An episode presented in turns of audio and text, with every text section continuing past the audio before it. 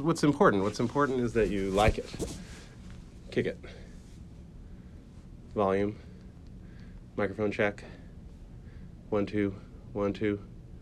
Microphone check one two. What is this?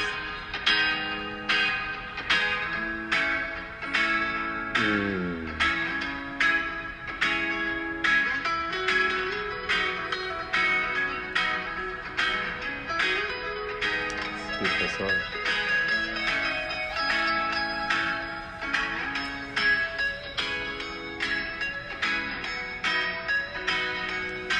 Welcome to Hello Hello Valentina Rizzati.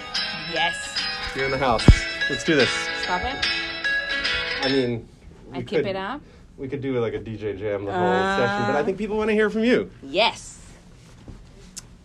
I think you might be my fifth or sixth guest. Great. Very happy to be here. Still gives you room to be the best. Ooh. Challenge. Um, it sounds like you've been preparing.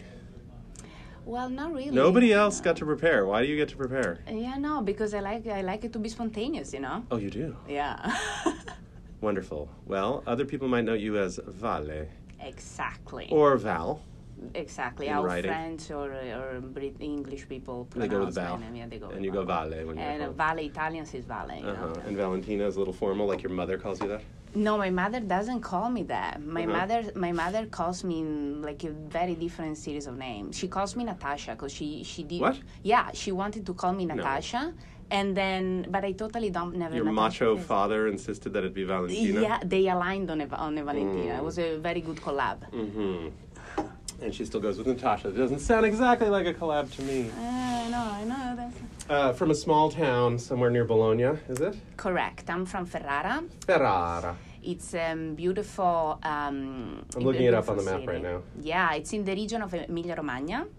Uh, so north uh, northern Italy, and uh, it's uh, it was one of the most important cities in, during the Renaissance period, Uh huh. uh, because the family of uh, Estensi. Uh, Oh, it's kind of near. Yeah, it's north of Bologna, south of Venice. It's sort of inland a bit from the from the Caspian Sea.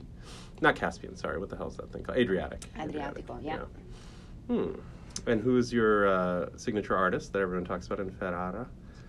So um, I really like uh, Ludovico Ariosto. I think Ludovico Ariosto is like uh, is like a very very important like uh, writer um, of Uh-huh. Ferrara. Um, but uh, probably the the most beautiful movie that has been like uh, based based on the city is called Il Giardino dei Finzi Contini, uh, which is Garden of the End. Of Finzi Contini. Oh, what's Finzi Contini? Uh, it was a family. It Oh. was family in Ferrara, and Uh-huh. um, Giorgio Bassani wrote a book about this family, Mhm. and then Fellini made the movie. Really? I don't know this film by Mr. Fellini. I mean, I know a bunch of other films. How do I not know this one? Giardino. Maybe it was Visconti. Maybe it was Visconti. Visconti would be more old school. It's like black and white. It's like realist. Maybe it was that one. Yeah. Uh.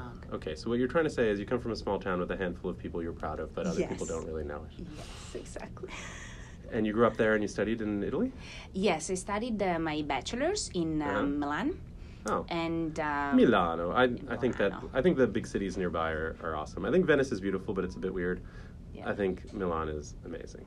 Milan is great. Yeah, it's really, really great. Did you go recently when we did that, uh, whatever that thing is called, the Mobile? Salone del Mobile. Yeah. Yes, yes. It was it was great. It was fantastic to see how Milan changed during Uh-huh. the during these last uh, five to ten years. Uh, Uh-huh. so Did you party great. big time? We did party at tiny Uh-huh. bit. Yeah, we Did did. you go to that. Duomo or whatever the heck they have? They have some Ooh. nice church, don't they? We did. We actually Mhm. partied in front of the Duomo on a rooftop in Oh front of my the Duomo. goodness. So yeah, so yeah. Oh my goodness. So Italian roots, and then at a certain point you get to MIT, or did you like work first? I I studied uh, so my first year of masters in Paris. Yeah, Um, like a business thing. yes at the HEC. HSA. Exactly. Mm, Fancy. and I think you're going to add to the whole Kwame preponderance of fancy degrees. Oh yeah, yeah, very likely. Uh, Mhm. is great. Mhm. uh, but yeah, so I, I spent my first year there uh, of masters, and then I did a gap year. Oh, really? This is a Yes. European sort of thing. You basically took the year off and went skiing. No, no I, I worked. I did two internships. Oh. Uh, one well, internship. that's like you worked for a year. I know, I know. gap yeah. year. I thought gap year was supposed to bum around. Yeah, uh, yeah, no. I, I think in the, so in the French uh, school system, Uh-huh. they they tend to have this gap year. It's not Oh. very common in other like countries' school, school, Uh-huh. systems. It's about work a little bit. It's about, about- um, yeah. You do like an, a stage somewhere. and You, you learn some things. exactly. Uh, and it was only one. I thought HEC is like a normal business school. It's not two years. So yeah, they have they have two years, Uh-huh. but the second year, uh, ins- instead of doing it at HEC, Mhm. I I went to MIT. Ah, And, that's uh, your so Sloan I did a double connection. double degree exactly. Oh, how cool. So that was really great. Uh huh. Um, it, it was like I think so. My year in Boston was to to date the best year of my life. To date. Yes. I Mm-hmm. What to say. happened? Wait, have you not finished a year yet at Knotel? Yeah, yeah. See, I've not It's finished. only my been a few months. Knotel. We'll have to check back Exactly. We need to in. check back. How long ago did you join? What? What? Sorry. How long ago did you join us? So in January, January twenty second. Oh, not long at all. Yeah. Oh my God, it seems like oh wow, it seems like you've been here a long time. I know, right? This like. Wow, wow.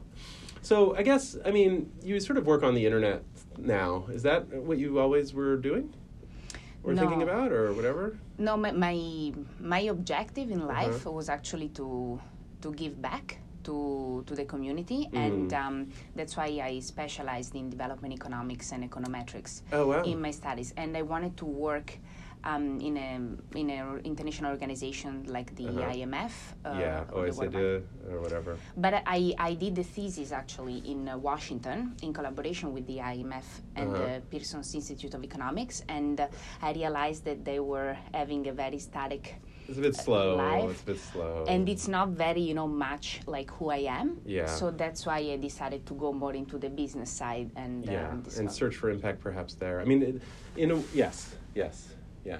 It is very slow. I have a lot of friends and family that have done, done that kind of stuff, and it's quite tedious. Yeah, it's like But I recently read Amartya Sen, mm, um, who I'd never read before, and he's like a important development economics person. And I think the famous book by him is uh, "Development is Freedom." Have you Mhm. ever run across it? I've heard of it. Oh my God, tears in my eyes! I'm reading this thing and I'm like crying on a flight. I think it's easy to cry on planes. Like some easy. cheesy romantic comedy will make you cry. So easy. Well, for me, a Nobel Prize winning work of e- economics brought the same tears Yeah. streaming down my face. And there is like um, a great economist who's actually a, a professor at MIT. Her Mhm. name is uh, Esther Duflo. Um, she's French, and she's uh, one of one of the economists that I prefer because she really uh, goes and tests a hypothesis. Oh, is that the Poverty ground. Action Lab? Oh yeah, and there's an Indian guy, right? Banerjee or something.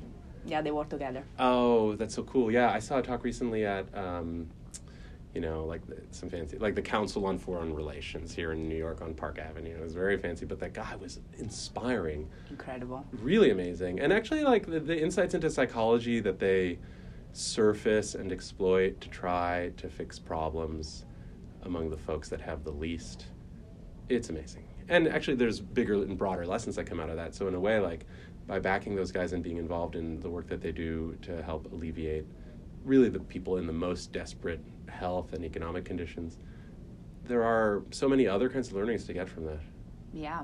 like this one about attention. I was really amazed by a, a section of his talk about attention. He was like, we try to get families to immunize their children because it saves lives. And they just like don't go. And we're like, oh, come on, please go. It's free, they'll come to your house, and they just don't go. And um, then they were like, okay, we'll just pay you.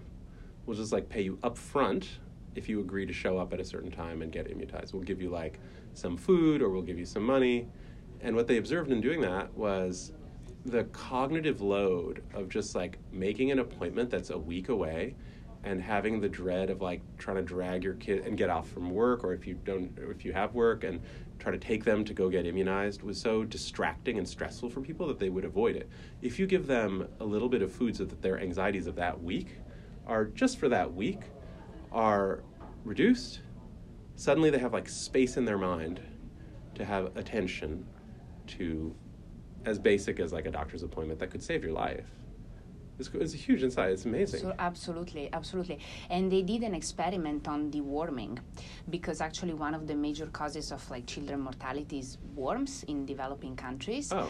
And oh, um, deworming. Deworming, yeah. Mhm. And uh, actually, by investing only, I think like one dollar or one point five dollars, they like they prove that you can save like thousands of thousands of like children's life. One dollars, one point five per ch- per child. Wow. Yeah, So amazing. what a really great field. yeah. I guess um, the nobility of it is hard to match uh, when you go off and start working in business. But I guess at some point you decided to do it. Is that when you got to HelloFresh, or Yeah, so when after um, so after my year at MIT, I decided to so I had an offer to pursue a PhD afterwards, Hmm. uh, but I decided not to accept in like it. management or in economics? in economics, Hmm. in, ma- in macroeconomics, Hmm. uh, but not I wouldn't. It's have, like the best economics department in the world. yeah, it's really amazing. Like Did you defer? Can you still go back?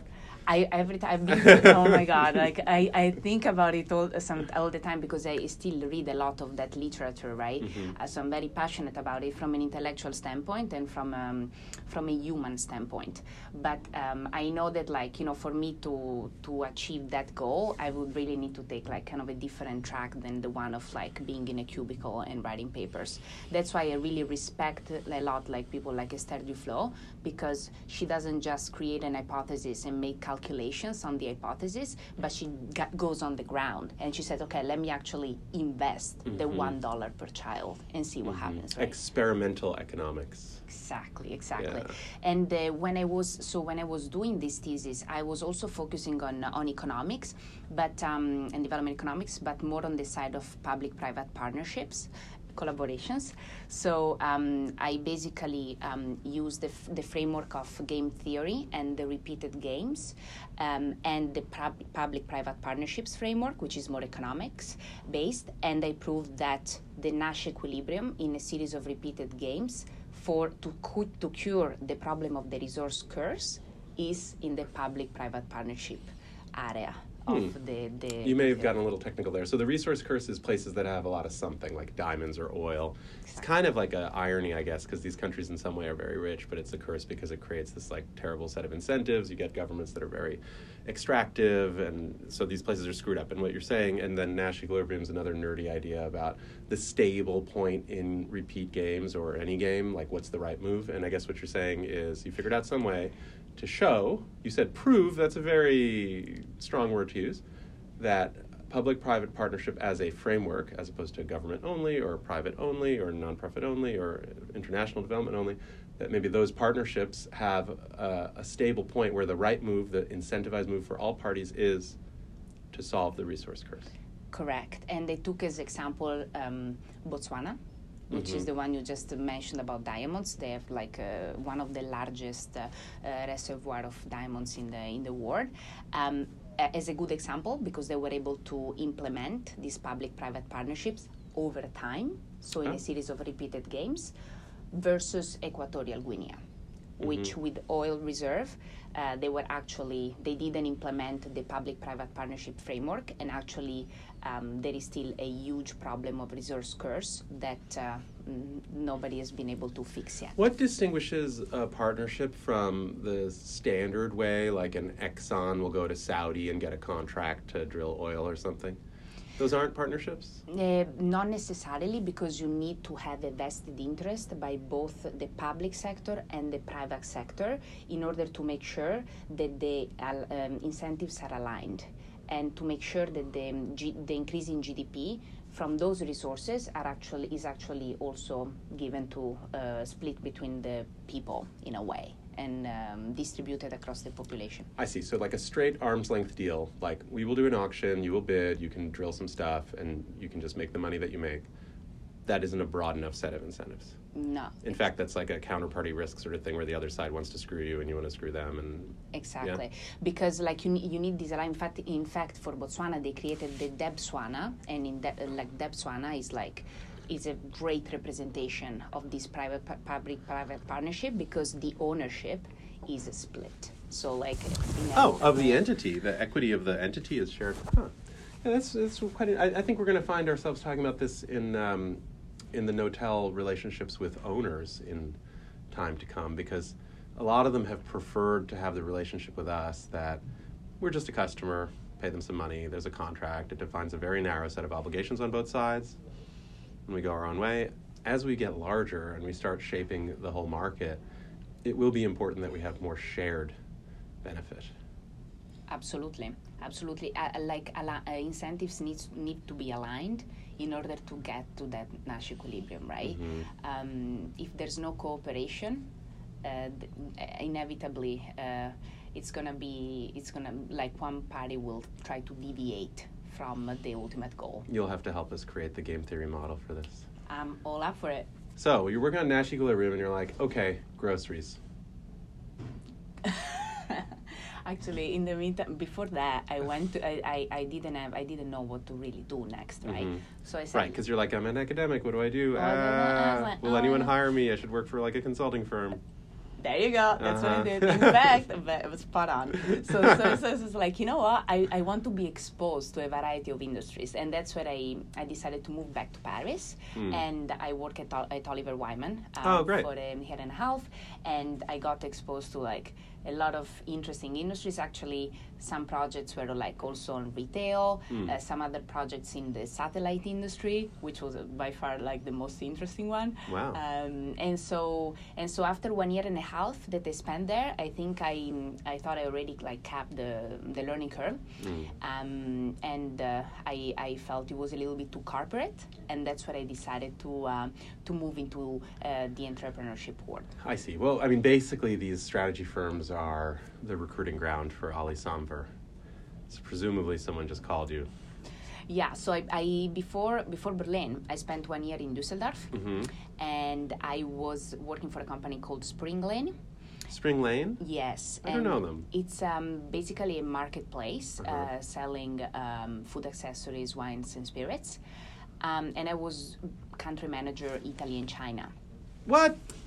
What? From Dusseldorf. from Düsseldorf. Now, the exactly. Italy part, I presume you could get your head around that.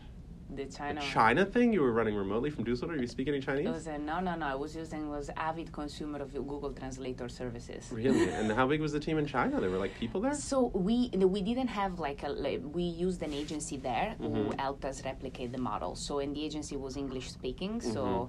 it was a little bit easier for me to interact with them. Wow. Uh, this is a thing we're starting to have to navigate. I presume your French is really good. You couldn't have been at HEC working at Oliver Wyman in Paris unless you could write very well.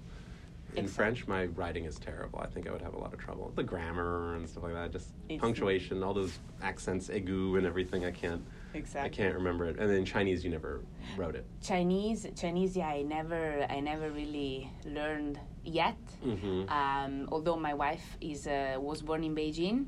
oh, really? so, Oh, you have some like family connections. Yeah, so Wait, did you meet this person as part of that China adventure? No, we met at um, MIT. Uh huh. Yeah. Wow, how cool. Okay, so now in your story, we are at the moment you spend a year at this uh, marketplace food type thing, and then Ali Samwer calls you.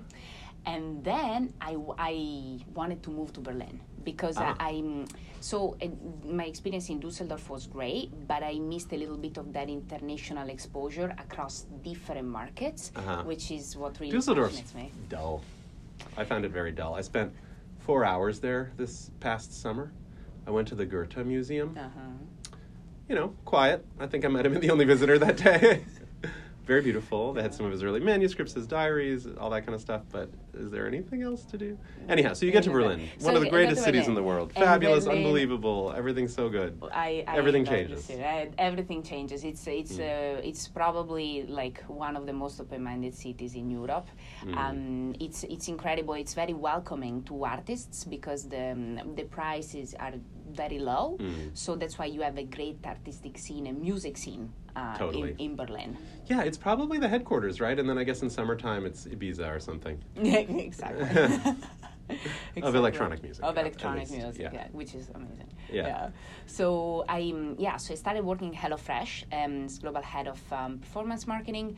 So um, Which is what you do for us. You're the head of Exactly. performance marketing. Global head, maybe the international head, interplanetary. Interplanetary. Performance marketing. Well, we'll find out what that is in, in a sec. So, okay, you join. I mean, that's a very performance driven business at Absolutely. at HelloFresh. I mean, I guess they operate in six countries, ten, something like that. Yeah, more than ten. And a lot is U.S. a Uh, lot of direct marketing, a lot of events, street, not events, but like street. Street, exactly. Uh, sign-ups at the grocery store and in the busy part of town, right? yes, exactly. It's kind of crazy that that even works at all. I want, I'm curious about all this. So you, you, it was a headquarters role, though. Yes, exactly. Mm-hmm. So it was a headquarters role, so based in Berlin. Uh, but I I was lucky enough to work on uh, on a lot of offline marketing channels, which Offline. are offline. So that includes, for instance, television. Then it can include radio, direct mail, um, et cetera, et cetera. Mm-hmm. That's a new trend in in like internet and e-commerce type companies. Probably over the last ten years, that television is an effective tool for folks. yeah. It used to be people would just focus on online and acquisition and the efficiency there, and certain businesses have gotten broad enough cons- and consumer enough that you can actually shift share of behavior from offline patterns like calling on the phone or going to the store and just make them do it while they're watching the ad, just like open your phone. For sure. And the, the, the beauty of TV as a channel, which actually was my, my favorite channel uh, at HelloFresh, is that it's very um, mathematical. It's like uh, you can really optimize very deeply uh, the TV channel and um, make it a direct response channel. So you, you can treat it in the same way as you would treat more classical digital channels. Really, is that just by buying like the lower cost late night random channel inventory, or this is like big wide reach stuff is also that measurable and responsive? It's basically by creating um, uh, by continuously optimizing the channels through uh, attribution. So the attribution is a very critical part of A TV coupon code or a link or something? exactly. So there is uh, the generally like a, coup- a coupon code attached to it. Although like arguably not maybe not many people like would use that coupon code they see on the screen. Yeah. but you can see You can tie it to performance overall. So like a third or a quarter actually use it, but you're like, oh, this many because I've never used those coupon codes, but I know those ads reach me and sometimes uh, they're influencing me. Uh, but I guess you use those as an indicator of total impact at some multiplier. Exactly, and then you have a baseline, for instance, of uh, website visits. From uh, you have a baseline, so you compare the before the spot Right. to after. Seven twenty-three p.m. This much le- lift. Yeah. Exactly. And then the geographic distribution, you find that from the, the coupon code, basically. Exactly. The relative. So for for HelloFresh, it's been like I think it's uh, b- uh, the company has been able to really develop this channel very well Mhm. because of um, the very solid uh, data-driven culture of Mhm. the company per se, Mhm. which is based on really like measuring everything. of the different channels for a consumer business that is a subscription business, so the sign up is hugely important. Uh, and it's not a transactional where you have to kind of keep refreshing and reminding people. So, like, you can do the math on an account. But for that business, uh, which in some ways is similar to us, in some ways is different because of a much broader audience, different kind of tar- target customer. Uh, how would you guesstimate the mix for like a typical consumer business without necessarily having to speak just about your HelloFresh experience? You know, it might be a little bit um, specific. Uh, like, how, how do the different channels work? Does online is is that where the action mostly is, and you get your upside from some of the offline stuff, or is really the action mostly in in the offline stuff? So for um, specifically for I would say probably Knotel and also the B two B side, um, offline as a very important component. I Mhm. think in terms of really driving um, a lift in the numbers. Um, why is that? For instance, for for Knotel, um, we really care about having that interaction with uh, decision makers in the industry, and those interactions are uh, way more powerful than you know people filling a form from an ad online. Yeah. So um, I think. I mean, if you could get face to face with every family that's ordering or shopping groceries, you could, but you just can't do that at scale. Exactly, exactly. And also the, the, the, the difference from a decision making perspective is that for a in B2C, generally the the price tag uh, for the decision Right. The risk is relatively low. You're not going to like lose a million dollars and have to move Exactly. them a bunch of times. Exactly. Well, for, for B2B, generally those decisions involve a, a bigger monetary investment. Mm-hmm. But even in the HelloFresh case, the offline was very important. Was very important. Actually, was the it was the, it was the company that introduced gift cards in uh, in Berlin. So like HelloFresh is a super strong offline marketing uh, presence and very well performing across countries. Yeah, And okay, so half the productivity was digital. and. Uh, yeah, I would say like I think uh, digital was definitely like also equally important than offline. If we take online versus offline, Uh-huh. both were like uh, About half. And then offline, how does that divide? Some of that is like street teams handing out flyers. Exactly. So you have field marketing, Mhm. then you have direct mail, then you have TV, then you have like radio, podcast. Uh, Mhm. So there's some media and some on the ground, and the media is two thirds of the offline The media being like TV, radio. and direct mail. Yeah. So yeah, I mean it's definitely higher CAC kind of channels. So in terms of investment, is definitely represent is a big representation in the offline package. Uh-huh. Uh, but in terms of uh, and and it's more scalable. You can spend more there, so you're spending more per unit, but you can actually double or triple your spend. Whereas how many street teams can you put in a city? It's like there's an upper bound. Exactly. Yeah. And also with field marketing, you know, you need to pay attention to how like the audience perceives your interaction with them. It can So- be annoying, and you have to really train and manage. That that's what you mean, right? Exactly. Yeah, some of these field teams, like we, we work right now at Times Square, Mhm. and this place is crawling with quote unquote field teams. I think they're like independent contractors Yeah. who are either trying to sell you a selfie or get you on a tour bus. Oh my god, those guys are so annoying. Yeah, yeah. So we need to always be very sensitive to Mhm. um, to who you're talking to. But in the game theory case, like these annoying people will interact with their target one time only in life, period. How many tourists are coming back to Times Square nine times in a row? None. But your teams are in front of my office every day for like a week. It, you can have a negative impact. Yeah, uh, exactly. So Mm. that's why it's very important also to um, to like uh, understand the, the best timing, right, for Mhm. these interactions and uh, Mhm. distribute them maybe through time instead of like. And you were there for four years. No, I was there for like uh, around two years. Oh, two. Okay. Uh, two years, Okay. and then This I- IPO was recently, right? It was like last year or something. Yeah, exactly. So it was Yeah. uh, so. l- it And it's was- doing a lot better, I think, than Blue Apron. Yeah, better product. Yeah. Yeah, the be- the product is like is better, and uh, the the company has really an international footprint. Mhm. And I think the international footprint is what is what helps a company improve Mm-hmm. because you get learnings from different countries, Oh wow. and you you basically create playbooks to implement across across the world. You would think it would be the opposite, that it'd be hard to operationalize in different markets. But the learnings, and then also opportunities, perhaps. Like in some markets, you may find uh, surprisingly high demand, or fast time to decision, or much better retention, or whatever, right? And you didn't know. Because, like, I think the food business in Germany is really hard. Germans don't seem to cook very much, they seem a very simple people. And so HelloFresh is German origin business, but presumably the largest markets were not German. Yeah, the largest market is- the United States. Right. Well, I mean, in absolute numbers, but Yeah. also people, they just shop for groceries. Yeah, and they yeah, cook yeah, at home. exactly, exactly. Relatively more, perhaps. The Germans are just weird for Europeans. You would think that all Europeans cook a lot and they're very domestic, but they're Yeah, not. but no, no. Drink beer, eat sausage. Exactly. Uh, in, not in Italy though, but like uh, Yeah, do the Italians cook? Italians cook. Yeah, they love to cook. And how's the box business in, in Italy? You know, I I don't I don't think uh, we we're not with the, HelloFresh doesn't have it Oh, Italian, interesting. yeah. And there must be reason. yeah, yeah. I think I think uh, the. Um, Italy is probably not ready yet for that kind of uh, service. From a cultural standpoint, if you Mhm. were to tell an Italian, "Hey, I'm gonna send you, you know, a lasagna uh, in a box," and Italian would They'd say, be like outraged. Ay, ay. "What are you saying?" so, Um, okay, so how'd you get here?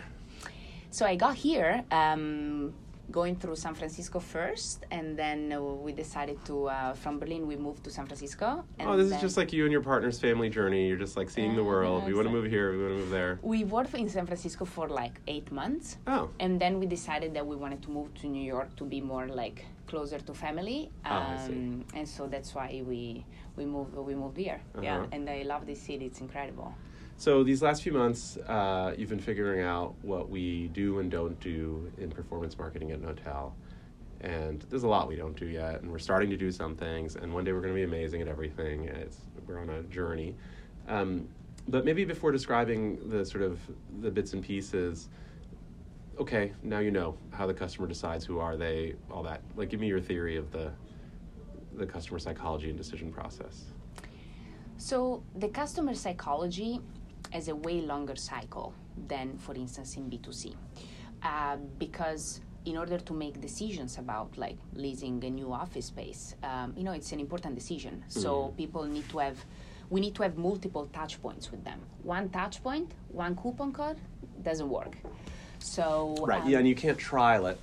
There's no going back. It's going to be really exactly, hard. Mhm. Exactly. So the point is that um, what we found like a lot of success uh, in is definitely the events channel um, because of the reason, like I mentioned before, like the very close interaction with the decision makers. Um, but the events channel is not enough by itself, right? So after we run an event, for instance. Um, having multiple touch points with the same like uh, contact or decision maker uh, is very important. So the follow up from the event uh, or from the first touch point is a critical component of the of the ultimately the marketing and sales process. Right, they have to hear from you again because they're they may not be in the market at the moment you make first contact. I guess in that first contact or in that first event contact, because I guess there's a story even before the event happens. They uh, come to the event, see the people, understand more deeply, ask some questions, are in the space. Hopefully, they get to see what it means that the place is. That experience is really important. But they may not be in the market at the moment they show up. They might not even be in consideration. They might just be coming along for an interesting talk or an interesting person, interesting meal, whatever.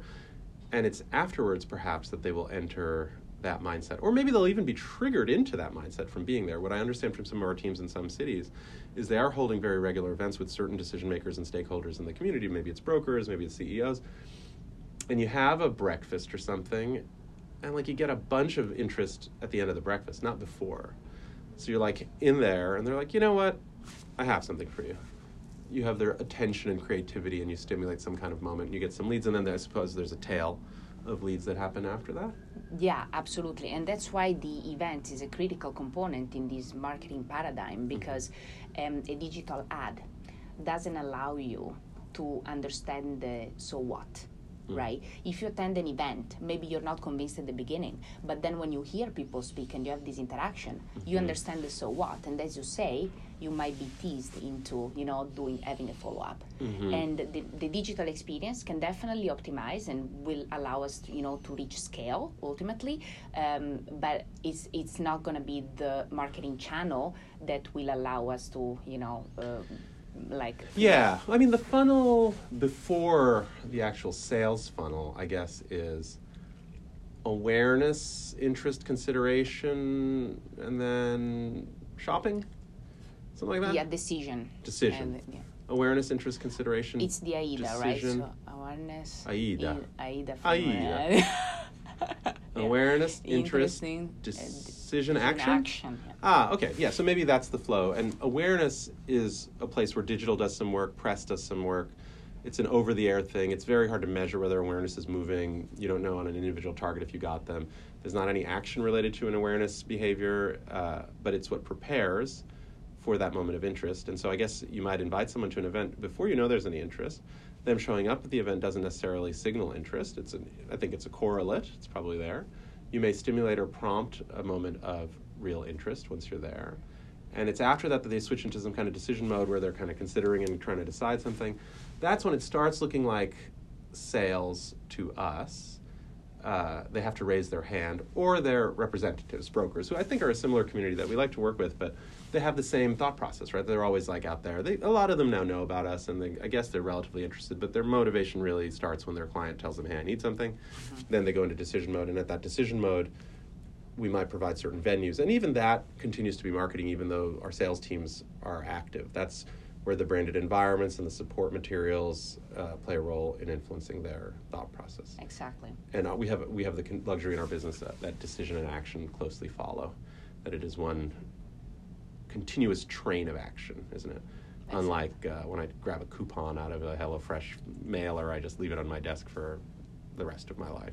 Yeah, exactly. So when when we are at the decision point, right? Like we, then you really have like a conviction by someone that like this product might Mm-hmm. be right for them, right? So then it's uh, way tighter.